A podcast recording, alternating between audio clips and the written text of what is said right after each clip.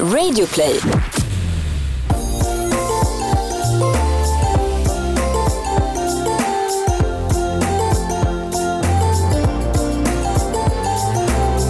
Hej och välkomna till nya podden Bakom varumärket, där vi, Jenny Kaiser och Jessica Morales, låter dig inspireras av människorna bakom några av våra största och mest ikoniska varumärken.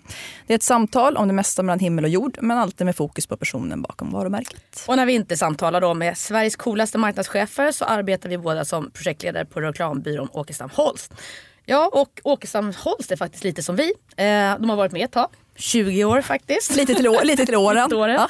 Mm. Är grymt resultatinriktade, strategiska och påhittiga med hjärtat på rätta stället. Ha, där satt den! Eller vad säger Jessica? Sportreferensernas drottning Jenny Kaiser.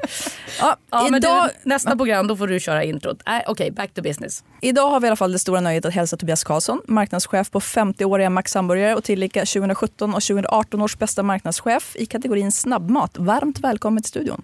Tack. Hej Tobias. Hej. Otroligt hej. Roligt att ha dig här. Tack. Hur mår du idag? Jag mår bra.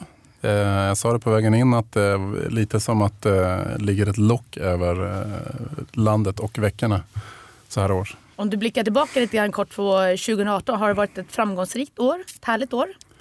Eh, ja, det tycker jag. Vi har gjort eh, mycket roliga saker och eh, fått mycket härlig uppmärksamhet för många saker vi har gjort. Och det har ju varit ett gigantiskt år inom, inom Max och som även gästerna har märkt av som vi fyller femtio år i år.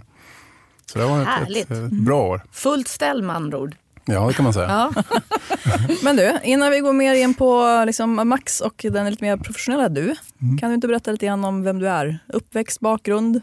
Oj, ja, eh, ja vad ska jag säga? Jag, jag är uppvuxen i Pite, största delen av min, min uppväxt. Eh, fyrtiosex år vid det här laget, har tre barn eh, och eh, gillar motorcyklar. Motorcyklar? Är det en Vilken typ? Då, eller vad är det du kör? Ja, jag kör en duro mm. eh, och eh, andra har, ja, allt som har två hjul tycker jag är kul. Mm. Har du, började du med det tidigt eller? Eh, nej, det gjorde jag inte. Det är kanske därför det sitter så fast, djupt rotat. Eh, men jag har nog kört ja, sen jag var åtminstone hade körkort. Eh, marknadsföring och så vidare. Hur halkade du in på den här yrkesbanan? Eh, jag är egentligen inte utbildad marknadsförare faktiskt. Jag är egentligen kognitionsvetare. Oj, vad betyder vad, det? Vad är det? Ja. ja, det kan man fråga sig. Jag vet inte vad jag kan förklara. Nej, men det är, jag har ju läst mycket, mycket data, lingvistik och psykologi. Så att egentligen så, så har jag en I T-inriktning kan man säga. Och jobbat en del med I T-delar. Men sen så halkar jag mer och mer mot marknadsföring och egentligen så kan man väl säga att, att steget mellan psykologi och marknadsföring är inte så långt. Nej. Så att, och det var väl där jag liksom gick igång. Jag tyckte det var roligt med marknadsföring. Framförallt så, så jag är uppvuxen i en, en ICA-butik och tycker det är svinkul med att lyckas liksom, ja, mekaniken bakom försäljning och liksom hur, hur människor reagerar på olika typer av erbjudanden, olika typer av marknadsföring och så vidare. Så den har alltid funnits där. Och vad var ditt första jobb då inom marknadsföring? Vad gjorde du och vilket bolag? Eh, mitt första jobb inom marknadsföring ha, var nog eh, på ICA. Eh, jag gick eh, ICAs traineeprogram i ja, nästan två år var det väl. Eh, och sen så eh, jobbade jag med marknadsföring faktiskt på H R-sidan faktiskt. Jag jobbade med, med ICA som arbetsgivarvarumärke. Och sen driftade jag mer och mer mot marknad och sen så, ja, så blev det marknad. Häftig mm. resa. Det är alltid så spännande hur man hittar sin väg in i någonting som man trivs ja. med och kan bli bra på och så vidare. Ja, absolut. Mm. Sen har du kommit tillbaka lite grann där med, med I T-spåret och det är, jag är ju grymt nöjd med det nu, den bakgrunden. För nu, nu handlar ju marknadsföring väldigt mycket om I T mm. och eh, digitalt. Mm. Så att, eh, ja. Vad, vad är det som får dig att gå upp på morgonen och liksom ta dig an en ny dag? Vad drivs du av? Eh, ja... Det, var en, det är ju en jätterelevant fråga, men jag, jag tycker det är kul att, att liksom göra bra saker. Jag tror alla drivs av, av ungefär samma sak i grunden. Att man, man drivs av att få liksom positiv feedback och uppmärksamhet, sen på olika sätt såklart. Men att gå till jobbet och känna att vi gör ett bra jobb och att vi lyckas och att människor runt mig, i synnerhet som i min chefsroll, eh, mår bra och känner att de, de har en, eh, en plats där de betyder någonting. Det, det går jag också igång på. Din karriärresa är ju imponerande. Man tänker att du har jobbat inom ICA, Polarn O. Pyret, Plantagen och nu Max Hamburgare. Sådär. Eh, har det varit medvetna val? Har du sökt till de här olika bolagen? Eller berätta. Jo, men det har det väl varit. Eh, jag tror att... Eh, Jag tror att eh, attraktionen hos ett varumärke har nog spelat ganska stor roll. Eh, även om den inte liksom har varit så superuttalad. Jag har haft en lista av att det här är varumärken jag ska liksom jobba med. Men, men jag tror att eh, för att hoppa på någonting så känns det som att det ska finnas bra förutsättningar. Och liksom en, en vilja att, att eh, göra liksom skillnad. Eh, och har det funnits på plats eh, då, då har jag gärna liksom varit med och bidragit. Och jag tror att det finns eh, oftare hos eh, liksom starka varumärken. Inte alltid, men oftare. Mm. Om man tittar på, på kontexter och så här, vad, vi brukar prata om det ganska ofta nu. Så här, ju äldre man blir och ju längre man jobbar, desto viktigare kan den liksom kulturella kontexten som man är inom mm. vara. Mm. Eh, uppdragen är förstås jätteviktiga, utmaningar man ställs inför jätteviktiga, men också hur viktigt det är att man ska dela värderingar på ett företag. Mm. Hur, du har ju ändå varit inom så här ganska starkt, nu är det familjeägt med Max, så här, mm. Plantagen, ganska tydliga ägare, ICA också, eh, starka chefer och tydliga kulturer. Hur, mm. hur, eh, hur, vilken typ av kontext frodas du i? När är du bäst? Nej, men jag tror att jag, jag, tror att jag eh, nog... Så här, jag, jag, om man vänder på det och säger så här, jag tror att, det, att, att det, om det ska finnas en stark kultur så, så, så finns det, är oftast varumärket starkt och vice versa. De, de hänger nog ihop. Eh, och jag tror att, att finns det en stark kultur så, så blir det mycket, mycket, mycket lättare att, att jobba och förstå liksom var gränserna går och vad det är som, som driver framåt och vad man ska egentligen prioritera. Och det tror jag, den tydligheten tror jag är viktig. För det är liksom en bas att stå på. Sen, sen kan man liksom ut, utforska liksom gränserna där i. Så att jag tror kulturen och kontexten är avgörande. Och ju starkare, om vi tittar på Max nu, så, så är det en otroligt stark kultur. En, en modig kultur, en kultur som är, finns där för att, att hela tiden alltid göra lite bättre. Alltid, alltid, alltid kunna göra allting lite bättre. Och det, det går jag igång på. Och då bara knyta an det för att utmana lite grann. Jag menar, Kristoffer och Rickard till exempel, de är ju mm. kända för att vara extremt starka. Både utifrån så att säga sitt entreprenöriella arv, sitt affärsmannaskap, sin otroliga passion och kärlek till både varumärket och produkten, erbjudanden och så vidare. Du har ju faktiskt hängt kvar ganska länge, för det har varit lite omsättning hos dem tidigare. Berätta, vad är liksom framgångsreceptet att liksom knyta an och fungera med så starka personligheter? Oj, det är ju en fråga som man dels ska ställa till dem som ja. har varit tidigare och, och, och även till... Ja, men jag, kan ju, jag kan ge mig på och försöka tolka mm. det då, men, mm. men, nej, men jag tror att det handlade väl om att ha ganska stora öron. Helt enkelt. Har man, har man stora öron så, så kan man ju lyssna och förstå eh, och inte egentligen eh, bara kliva in och, och känna att man ska liksom bygga sin, sin låda, och det är liksom inte min grej. Och det har nog aldrig varit och kommer nog aldrig bli. Utan jag tycker att det är jätteviktigt att liksom förstå verksamheten och förstå varför man gör saker, och sen så kan jag bidra med min del. Eh, så att eh, ja, men lyssna och liksom hitta hitta sin väg. Hur har det norrländska arvet spelat in här? Hur påverkar det kulturen och värderingar? Finns det, Finns det någon tydlig koppling? Eh, för mig tänker du? Eller Nej, generellt sett. För... Jag tänker så här, avspeglas det norrländska arvet på något sätt i hur man driver verksamheten? Hur man är ja, men det tycker jag. På vilket sätt? Jag. Ja, men jag tycker att det finns en, en, en ödmjukhet i att man, man vill alltid lyckas, men, men man kommer liksom inte att slå sig för bröstet för det. Utan man, man, man lyckas och levererar bra saker, och sen så, så får det vara bra med det. Man behöver liksom inte lägga en yta på det, utan man gör bra saker och så är det bra med det. Det är norrländska, det är norrländska, precis som jag. Ja. Du, måste man ha ketchup i blodet för att kunna liksom jobba på Max? Eh, nej, det tror jag inte. Utan jag tror att eh, Max är liksom ett varumärke, en miljö som, som är intresserad av alla typer av liksom bakgrunder. Eh, och jag tror man tillför väldigt mycket genom att komma från ett annat perspektiv. Men, men, men det skulle ju aldrig funka om inte Max-kulturen var intresserad av att lyssna. Eh, och det är man ju, eh, verkligen. Jag har väl... Jag höll på att säga, har jag ketchup i blodet? Ja, men det har jag kanske. jag, har, jag, jag, har ju, jag, jag, jag jobbade ju, sommarjobbade ju för Max för, för trettio år sedan, mm. faktiskt, uppe i Pite. Så att jag har väl en viss koppling, så det har väl alltid funnits där. Eh, men, men å andra sidan så är ju, en, liksom, tittar man på hamburgaren så är ju den, den finns ju överallt för alla. Eh, en del äter fler och en del äter färre, men... men man är ju en lösning när man har ett hungerproblem. Man behöver mm. få någonting i magen och då, då finns det ju en, en, oftast en burgare.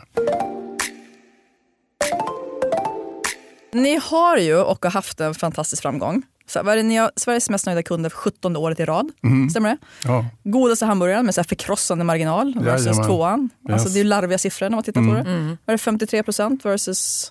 Ja, jag tror det är femtiotre och tretton. Ja. Ja. Eh, och godast vegoburgaren. Mm. Det här är ju liksom magi förstås. Och ja, man kan göra alla graft eh, gröna av avund. Ja, det är fantastiskt. Ja, men du, vad är då receptet för att bibehålla den här framgången? Eh, ja, det är väl bara fortsätta göra de godaste burgarna.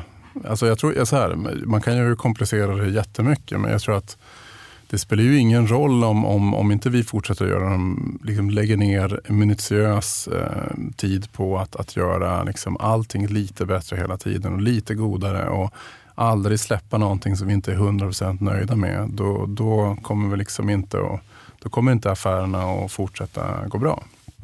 Och det vi är duktiga på, det är börjare. Och det är där vi ska lägga alla, alla mest kraft på och liksom lyckas. Eh, och det, det är det som är framgången. Tog det verkligen sju år eh, att ta fram den här perfekta pomfritten? Ärligt. Jag tror den, jag, ja, jag tror den perfekta pomfritten inte är uppfunnen. Så att, eh, det, work in progress. Ja. Jakten seven years and counting. Ja. Men du, vi har, ni har ändå pratat om så här, i andra uttalanden och artiklar att, att Max är, är liksom ett dynamiskt och snabbfotat varumärke. Mm. Och liksom att innovation och produktutveckling är väldigt viktigt. Yes. Hur, hur lirar det med att det tar sju år att ta fram en pomfritt och lång tid för hela Green-familjen att komma till? Hur... Ja, det är ett iterativt arbetssätt kan man säga. Nej, men det, det, det, handlar ju, det, det handlar ju om liksom att, att förädla det man kan förädla och, och till slut så, så det är klart att samhället förändras. Man måste ju hitta nya vägar. Och tittar man på, på vad Max har gjort de senaste fyra, fem åren så det är klart att Att introducera en massa liksom, vegetariska alternativ, det är ju verkligen att hitta en ny väg. Mm. Eh, sen så börjar man ju förfina och liksom, eh, skruva på det man redan har. Men du, när man är så bra som ni är vad gäller smakburgare eh, och annat, eh, blir man modigare då eh, att kunna ställa ut och testa nya saker? Och flyger inte så flyger det, eller blir det precis tvärtom? Eh, nej, men jag, nej alltså jag tolkar det som att, att eh, det är en fördel. Eh, det gör att vi är modigare. Mm. Men jag tror att det ligger också i kulturen och D N A på, för Max varumärke att vara modig och liksom våga testa saker. Eh, och det värsta som kan hända är att det inte funkar. Och sen så får man t- tänka om igen. Och jag tror att det är ju faktiskt en, en enorm tillgång. Mycket, mycket, mycket större än vad jag, vad jag kunde ana utifrån. Eh, och, och det tror jag är liksom, det är inte något man kan bara bestämma sig för i en företagskultur utan det är någonting som, som man långsamt men säkert liksom känner, ja, man känner sig bekväm i. Men du, vad är största floppen hittills? Oj, jag tror att vi har, jag tror att vi har samlat en massa floppar faktiskt på, i, i Max historia på, på webben. Men, men jag har ju... Den senaste? Den senaste. Mm. Jag har inte de varit med om någon riktig sådär eh, superflopp. Kommer du ihåg att han är Sveriges bästa marknadschef? Nej, men jag, just det, jag, jag har nog en historik med många floppar annars. Men, men just för Max har jag nog ingen så. Men jag vet att Max gjorde någon gång en... Eh, Dijonburgare med dijonsenap och, och, och som, som grädde på moset så fick man dessutom en burk dijonsenap när man köpte den eh, och jag tror att den där dijonburkarna stod kvar i något lager forever. Mm. Till slut så vill inte folk se Dijon men nej. Man har testat allt. Ni har ju varit jätteduktiga när det gäller också eh, hållbarhetsstrategi, mm. alltså från eh, produkttjänstutveckling mm. och så vidare, men också utifrån hur ni jobbar med det i hela mm. egentligen distributions- och logistikleden. Men mm. eh, vad gör ni liksom utanför eh, menyarbetet och så vidare för att bidra till världen lite bättre? Eh, jag tror, jag tror, jag, jag tror hemligheten är att det inte är en strategi, utan det är en del av eh, det dagliga jobbet. Och det låter ju asklyschigt. Men, men det är verkligen en, en del av det. Och man kan säga att vi pratar ju om att vi har Sveriges godaste burgare. Eh, och nu är det ju burgare, inte hamburgare längre, utan det är burgare av flera anledningar såklart. Eh, men, men det har ju två delar. Eh, godast är ju dels smaken man känner, det man upplever när man tuggar det, när man liksom känner att ah, men gud, vad gott. Eh, den andra delen är att göra det på ett schysst sätt. Eh, och det där är liksom, de där två delarna finns alltid med.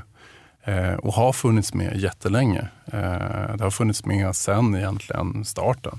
Att göra saker på ett schysst sätt. Sen har ju liksom tiden, vi har lärt oss mer och omvärlden har ju förmodligen utvecklats också när det gäller vad som är okej och inte och vad som är bra för världen och klimatet och alla de här sakerna. Och då har ju vi anpassat oss efter det. Mm.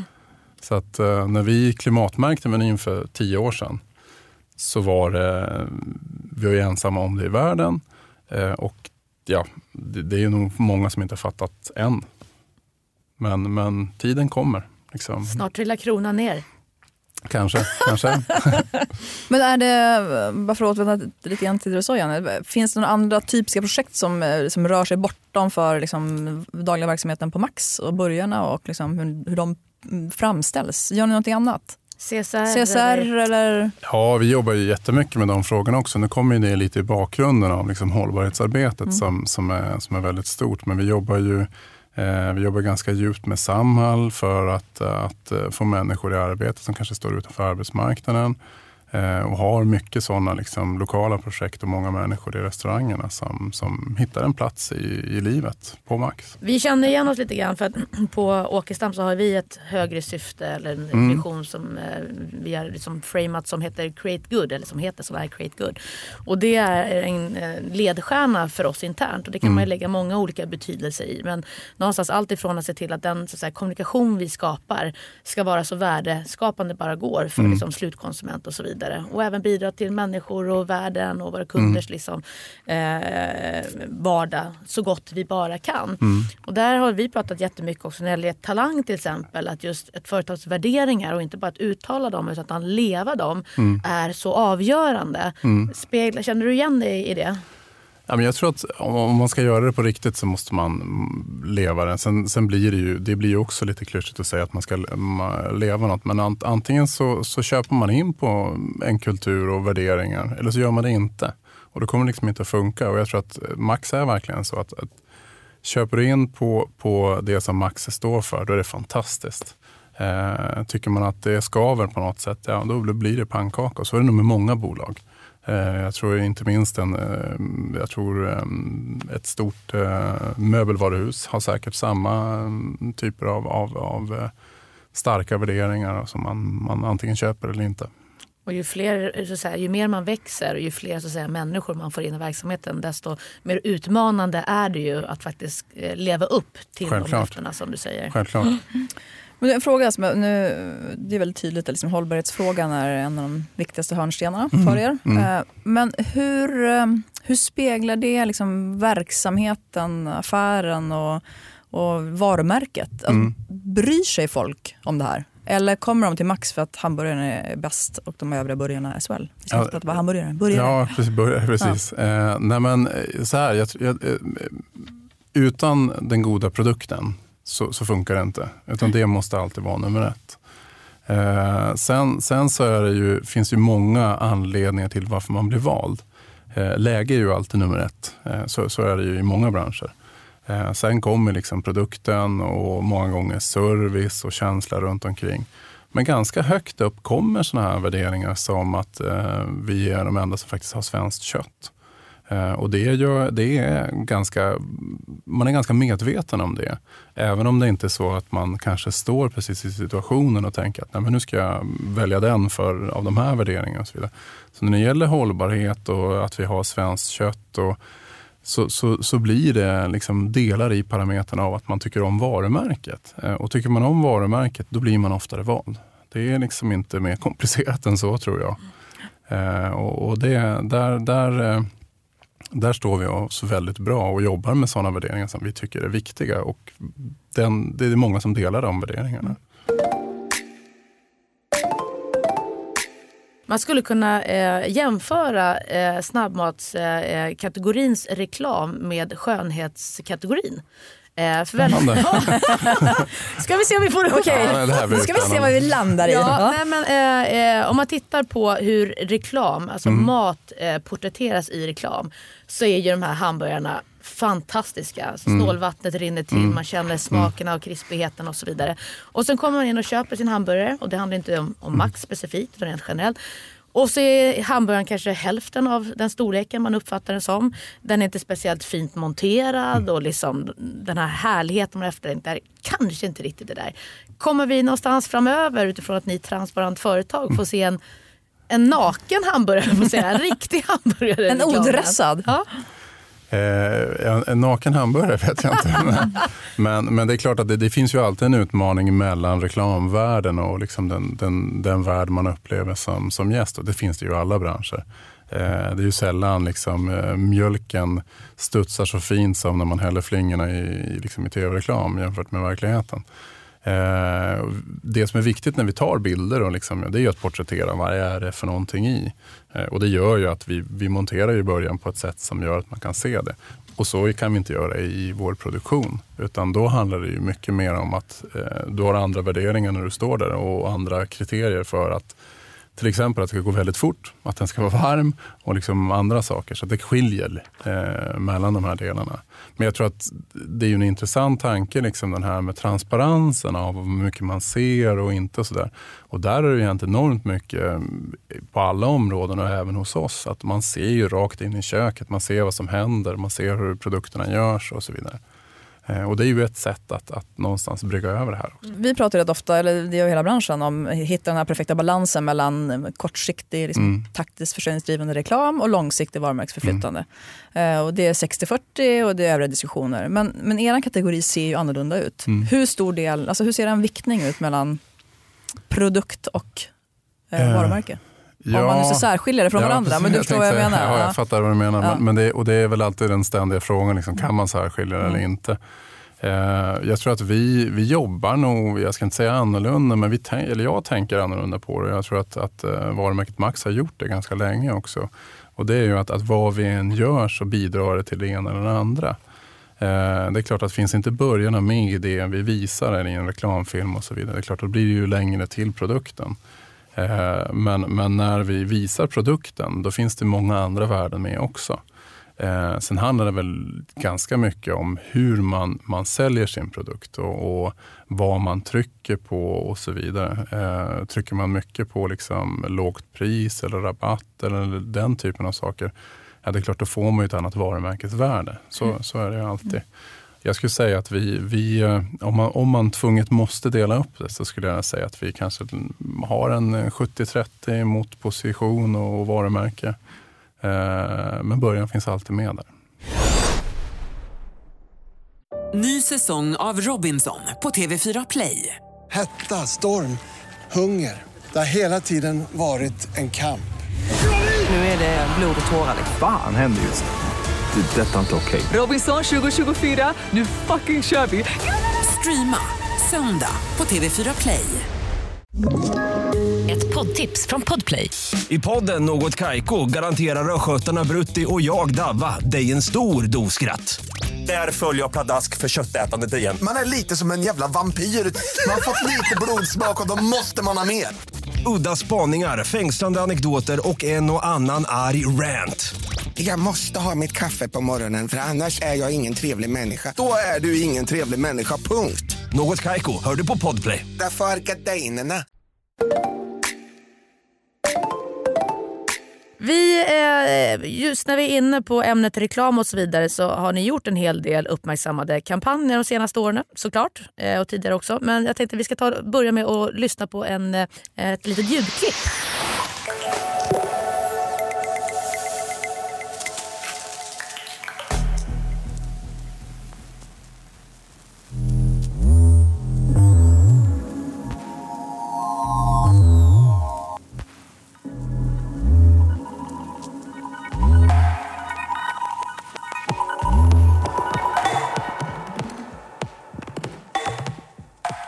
En ljudsatt hamburgare, mm. eh, Tobias. Eh, mm. Ursäkta, men eh, berätta. Varför då och vad var det här för typ av kampanj? Eh, jag tror inte det var gjort, så vi var tvungna att göra det. Nej, men det var när vi, när vi förra året var det väl första gången släppte vår umami-burgare. Och det är ju, det sägs ju vara den femte smaken. Det blir ju femte, va? Mm-hmm. Ja, tror det. Och för att egentligen trycka lite hårdare på just att det är lite så här, kan man känna den och så vidare, så, så drog vi det lite längre och tänkte att ja, men kan man höra det? Hur, hur, hur låter det? Eh, så vi hade inne ett gäng som, som faktiskt eh, ljudsatte varje ingrediens. Och det var ju ett bra sätt och intressant sätt och, och liksom att skapa uppmärksamhet kring produkten och fundera lite grann för ett slag. Eh, finns det, hur, hur, hur låter saker? Eh, och man kan väl göra tvärtom. Liksom, hur, hur, smakar, hur smakar ljud? Ja. Men, men, men vi, vi valde att göra det så här och fick ganska mycket intresse runt det. Och framförallt så tyckte vi det var oerhört spännande att göra. Och liksom, kunde vi förstärka smaken genom ljud? Så vi testade och satt och käkade med hörlurar och lyssnade på det här samtidigt. Känner man, känner man liksom smakerna mer? Känner man mindre? Och så vidare. Mm. Nej, hur, hur, hur låter sallad? eh, jag tror att de finns på Spotify. Jag får lyssna, får lyssna på sallad sen. Ja. Krispigt. Krispigt. Ja. Men, eh, eh, vi ska, man ska aldrig prata om konkurrenten och så vidare, men jag tycker mm. det är ändå lite intressant. För att en, eh, ett varumärke i er kategori, eh, framförallt på global nivå, är ju extremt utmanande, skulle jag faktiskt vilja påstå, i sin reklam. Mm. Eh, och kanske till och med spelar med lite fula trick bara för att skapa uppmärksamhet, kan man läsa i social media och i press och sådär. V- vad är bra reklam egentligen? Eh, jag tycker ju personligen att bra reklam är sån som, som eh, man tycker om. Alltså börjar man i den änden, om, om det finns minsta skav av att man känner så här, ah, men det här känns inget bra, då blir det ju inget bra. Eh, så det är ju liksom nummer ett. Den andra, den andra delen är väl att någonstans så ska det finnas någon emotionell koppling. Om inte den liksom, det emotionella finns där i relevansen eller vad det nu kan vara, så, så tror jag inte det funkar. Eh, sen kan det ju liksom, det finns bra reklam, men frågan är om de liksom alltid gör jobbet. På kort eller lång sikt. Mm. Och när ni utvärderar er reklam och så vidare, mm. vad är de viktigaste K P I-erna då, förutom försäljning och kanske trafik till restaurang och sådär? Ja, men det är ju alltid de viktigaste grejerna såklart. Men inte för allt, utan jag tror den viktigaste grejen, det är ju, handlar ju om att titta på lång sikt. Och det har vi ju förmånen att göra i det här företaget. Eh, för att man, man, man hela tiden har ett långsiktigt fokus. Och gör man det, då blir ju liksom totalen av trackingen blir otroligt viktig. Att, att se att den utvecklas åt rätt håll. Det är klart att ska man titta på den så måste man titta årsvis och så vidare. Så då blir det ju inte de här korta liksom burstsen, utan det handlar om att göra många bra saker som blir till liksom en, en bra helhet som ger ett utslag för, för varumärket. Och det är ju inte alla som vet att till exempel Sveriges bästa marknadschef baserar sig på en så att säga neutral eh, långsiktig undersökning som faktiskt tittar mm. på relevanta K P I-er. Faktiskt. Så det är inte bara att man har varit en modig köpare eller blivit belönad mm. för det eller så vidare, utan det är verkligen är resultat. Mm. Effektivitet kan man säga förflyttning. Det är ett väldigt fint pris på det sättet, men det är också mm. ett, ett, eh, ett pris till, till hela varumärket och det jobbet som, som marknadsavdelningen gör. Sen, sen ska ju någon gå dit och hämta det också. Men, men, men det är, det är, jag tycker det är ett, ett jätterelevant pris för varumärket. Men du, eh, bra reklam i all sin ära. Om man, vi vet ju också att det finns samband mellan kreativt belönad reklam mm. och, och, och faktiskt effekt. Mm. Eh, det ser vi i en mängd olika studier. Mm. Eh, vad, hur ska vi jobba med det framöver? Vad är liksom kreativt framgångsrik reklam i framtiden? Massmediernas räckvidd minskar och så vidare. Hur, hur ska vi jobba med det framöver? Ja, om jag har det svaret så, så kan jag inte dela med mig av det tyvärr. jag, det, jag, tror det är värt, jag tror det är värt väldigt mycket det svaret. eh, nej, men jag, jag kan ju gissa och liksom kosta på mig en, en, en rejäl gissning. Men jag, jag tror att så här, jag tror att tiden när man kunde polera saker med reklam och när, när man kunde skilja otroligt mycket på reklamvärld och liksom världen runt omkring, den tror jag är över. Jag tror, att, jag tror jättemycket på transparens, men det är ju inte i reklamen egentligen det bara avgörs, utan det är ju hela varumärkets uppträdande och vad man gör för någonting. Jag tror att eftersom det har hänt så mycket och det finns en stor reklamtrötthet och så vidare, så måste man ju någonstans bli, bli mottagen. Och mottagen kan det bara bli om du har någon relevans i varumärket och, och de produkter du gör. Och blir du det, då kan du både göra kreativ och, och liksom rolig reklam, för att man är liksom beredd att, att ta till sig den. Så jag tror transparens. Transparens kommer att vara liksom grejen. Eh, sen kan man vara modig och man kan vara fyndig och man kan göra alla möjliga eh, grejer. Men jag tycker man ser jättemycket reklam nu som eh, går i moll, som funkar. Men yes, ett exempel. Gör, ja, men jag, tycker, jag tycker till exempel all Volvo-reklam gör det. Det känns inte så här superhärligt, men det känns tryggt och ganska... Eh, är man öppen för varumärket så tror jag man älskar dem. Så mer än nästan en bekräftelse att man fyller på ett kapital ja, man redan har. Absolut, mm. absolut. Och jag tror att det, just därför så, så blir det så viktigt att lyssna på vad man har i sitt varumärke och sen, sen agera utifrån det. Och det är ju en utmaning såklart för byråer mm. eh, som ska hjälpa till med den kreativa biten. Och därför måste man ju som, som byrå kunna minst lika mycket om varumärket som, som köparen, för att, att sen lägga på det här som, som man faktiskt har som byrå, som man inte har möjlighet att ha eh, in, inom liksom företaget. Det, där är, det finns den här gamla sägningen att först eh, tröttnar byrån på konceptet eller idévärlden. Mm. Sen tröttnar kunden och mm. stackars slutkonsument, de tröttnar aldrig för de hinner inte. Lite grann tillbaka till det du säger om Volvo, att de har ju faktiskt byggt också ett enormt starkt reklamkapital, brukar mm. vi liksom prata om. Mm. Med liksom alla olika typer av utspel tillsammans med räckviddskampanjer och så vidare. Mm. Och när man har etablerat det, då kan man ju gräva ur det och liksom kapitalisera på det under ganska oh ja. lång tid. Oh ja. Och det kan man ju säga, det har ju ni också gjort på ert sätt. Ja, det kan man nästan säga att vi har gjort, med egentligen då med, med, med produkten i centrum. Eh, liksom att aldrig liksom vika ifrån den tron kring, kring just den, den, den goda början.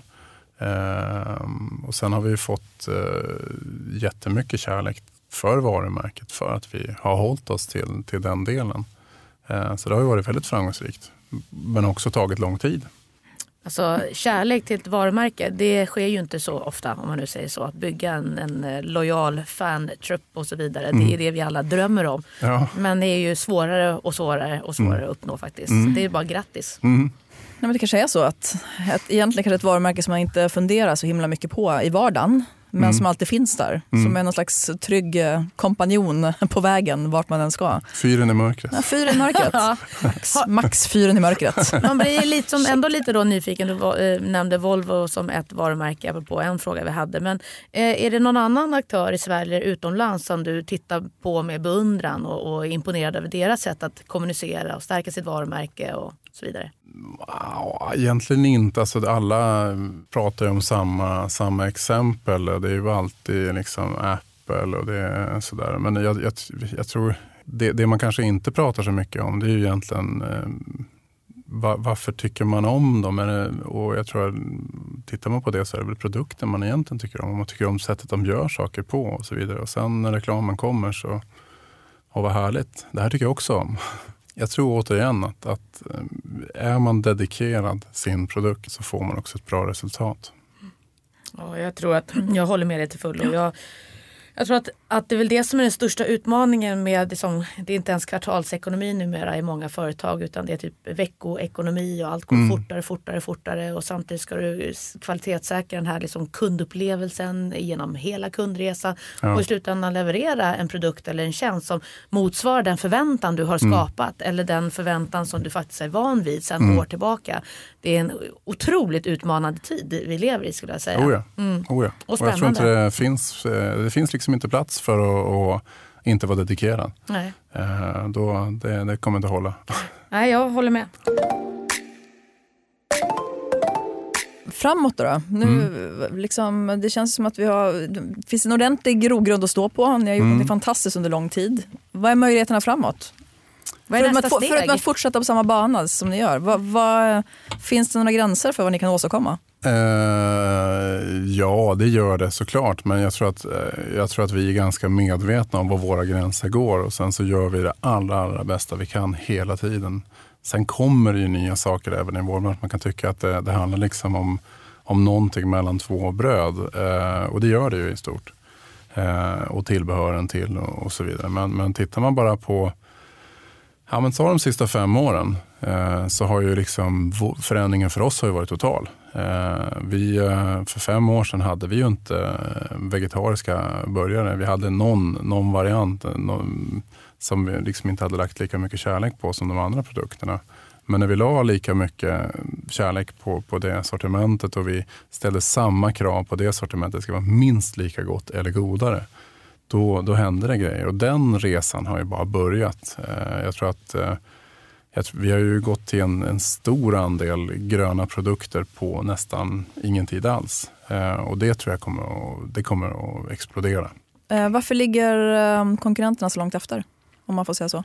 Eh, jag tror att de inte har varit lika modiga, helt enkelt. Eh, jag tror att vi, vi hade...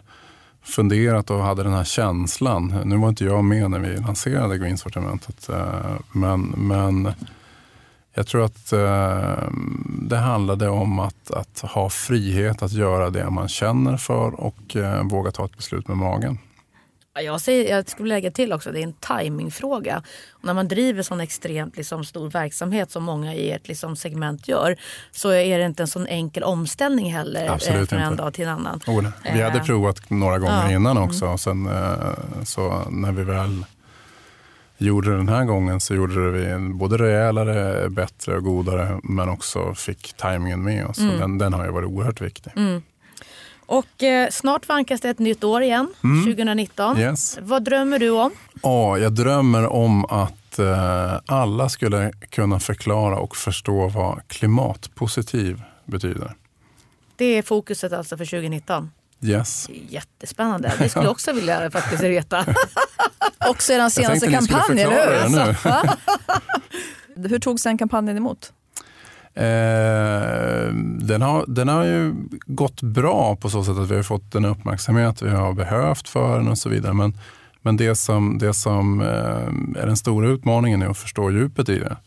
Eh, förstå att det, det faktiskt är någonting som vi är ensamma om i världen. Eh, det finns faktiskt en till på, på, som vi känner till. Eh, som ett, ett företag till som är klimatpositivt. Det är en, en bildelningsfirma på Nya Zeeland.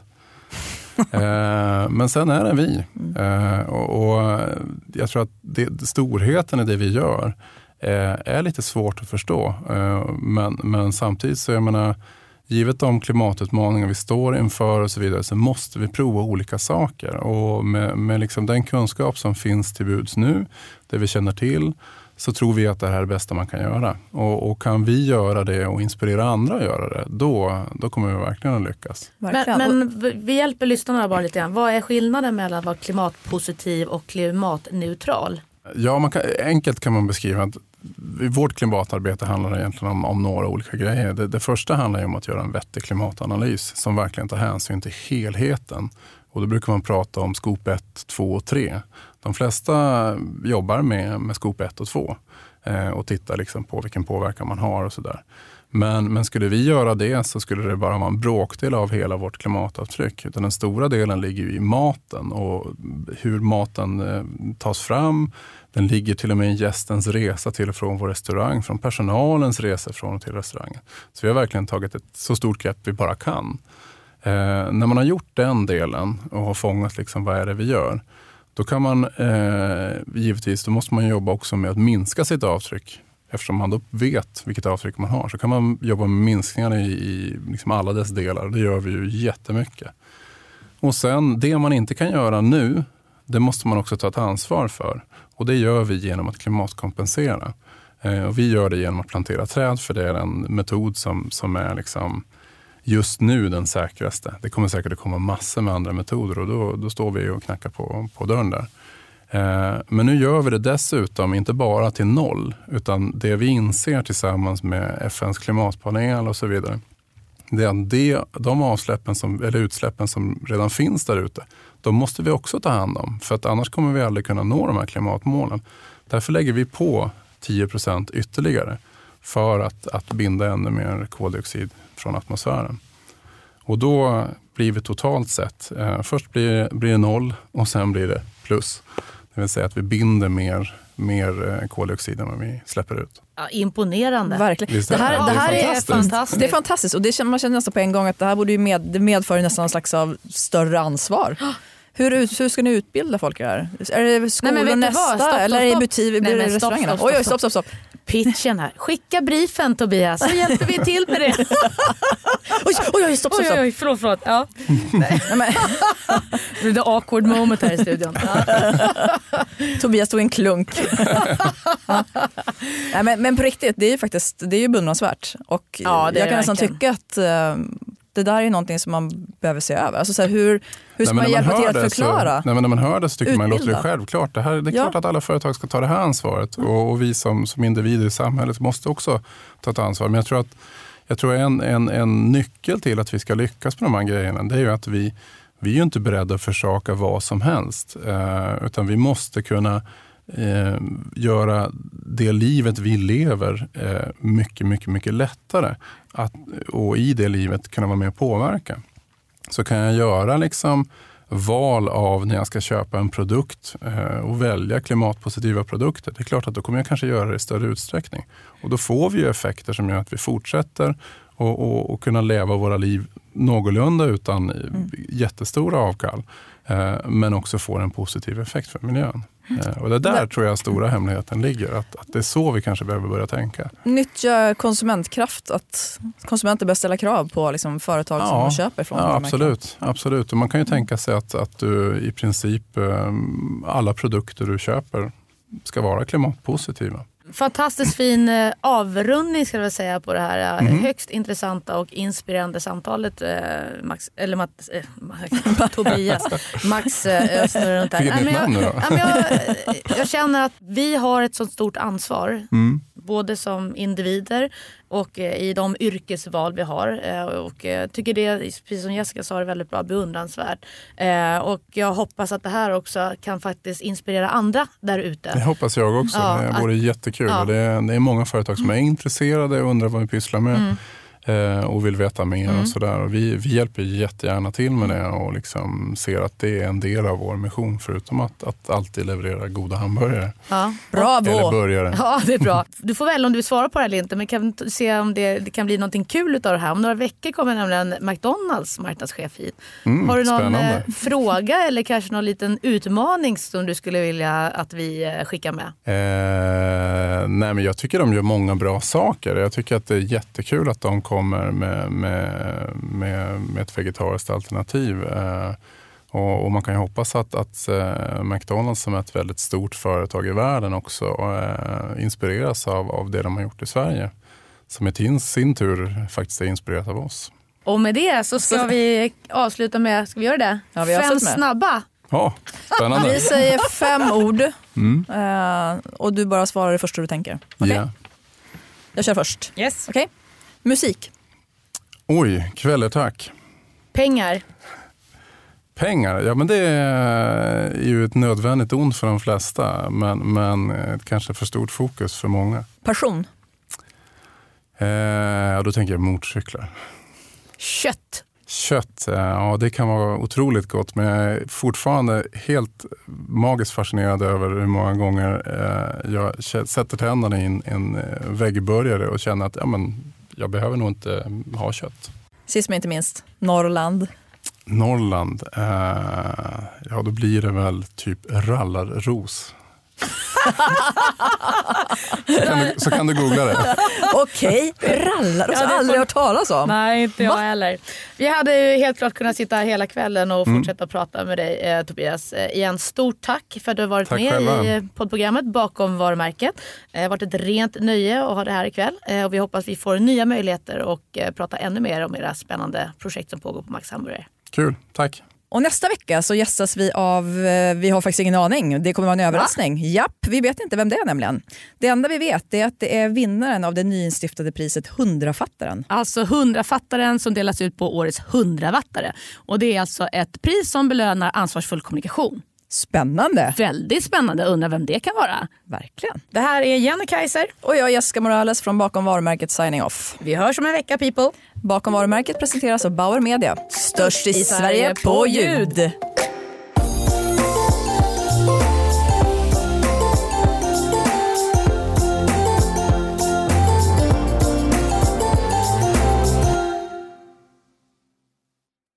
Ny säsong av Robinson på T V fyra Play.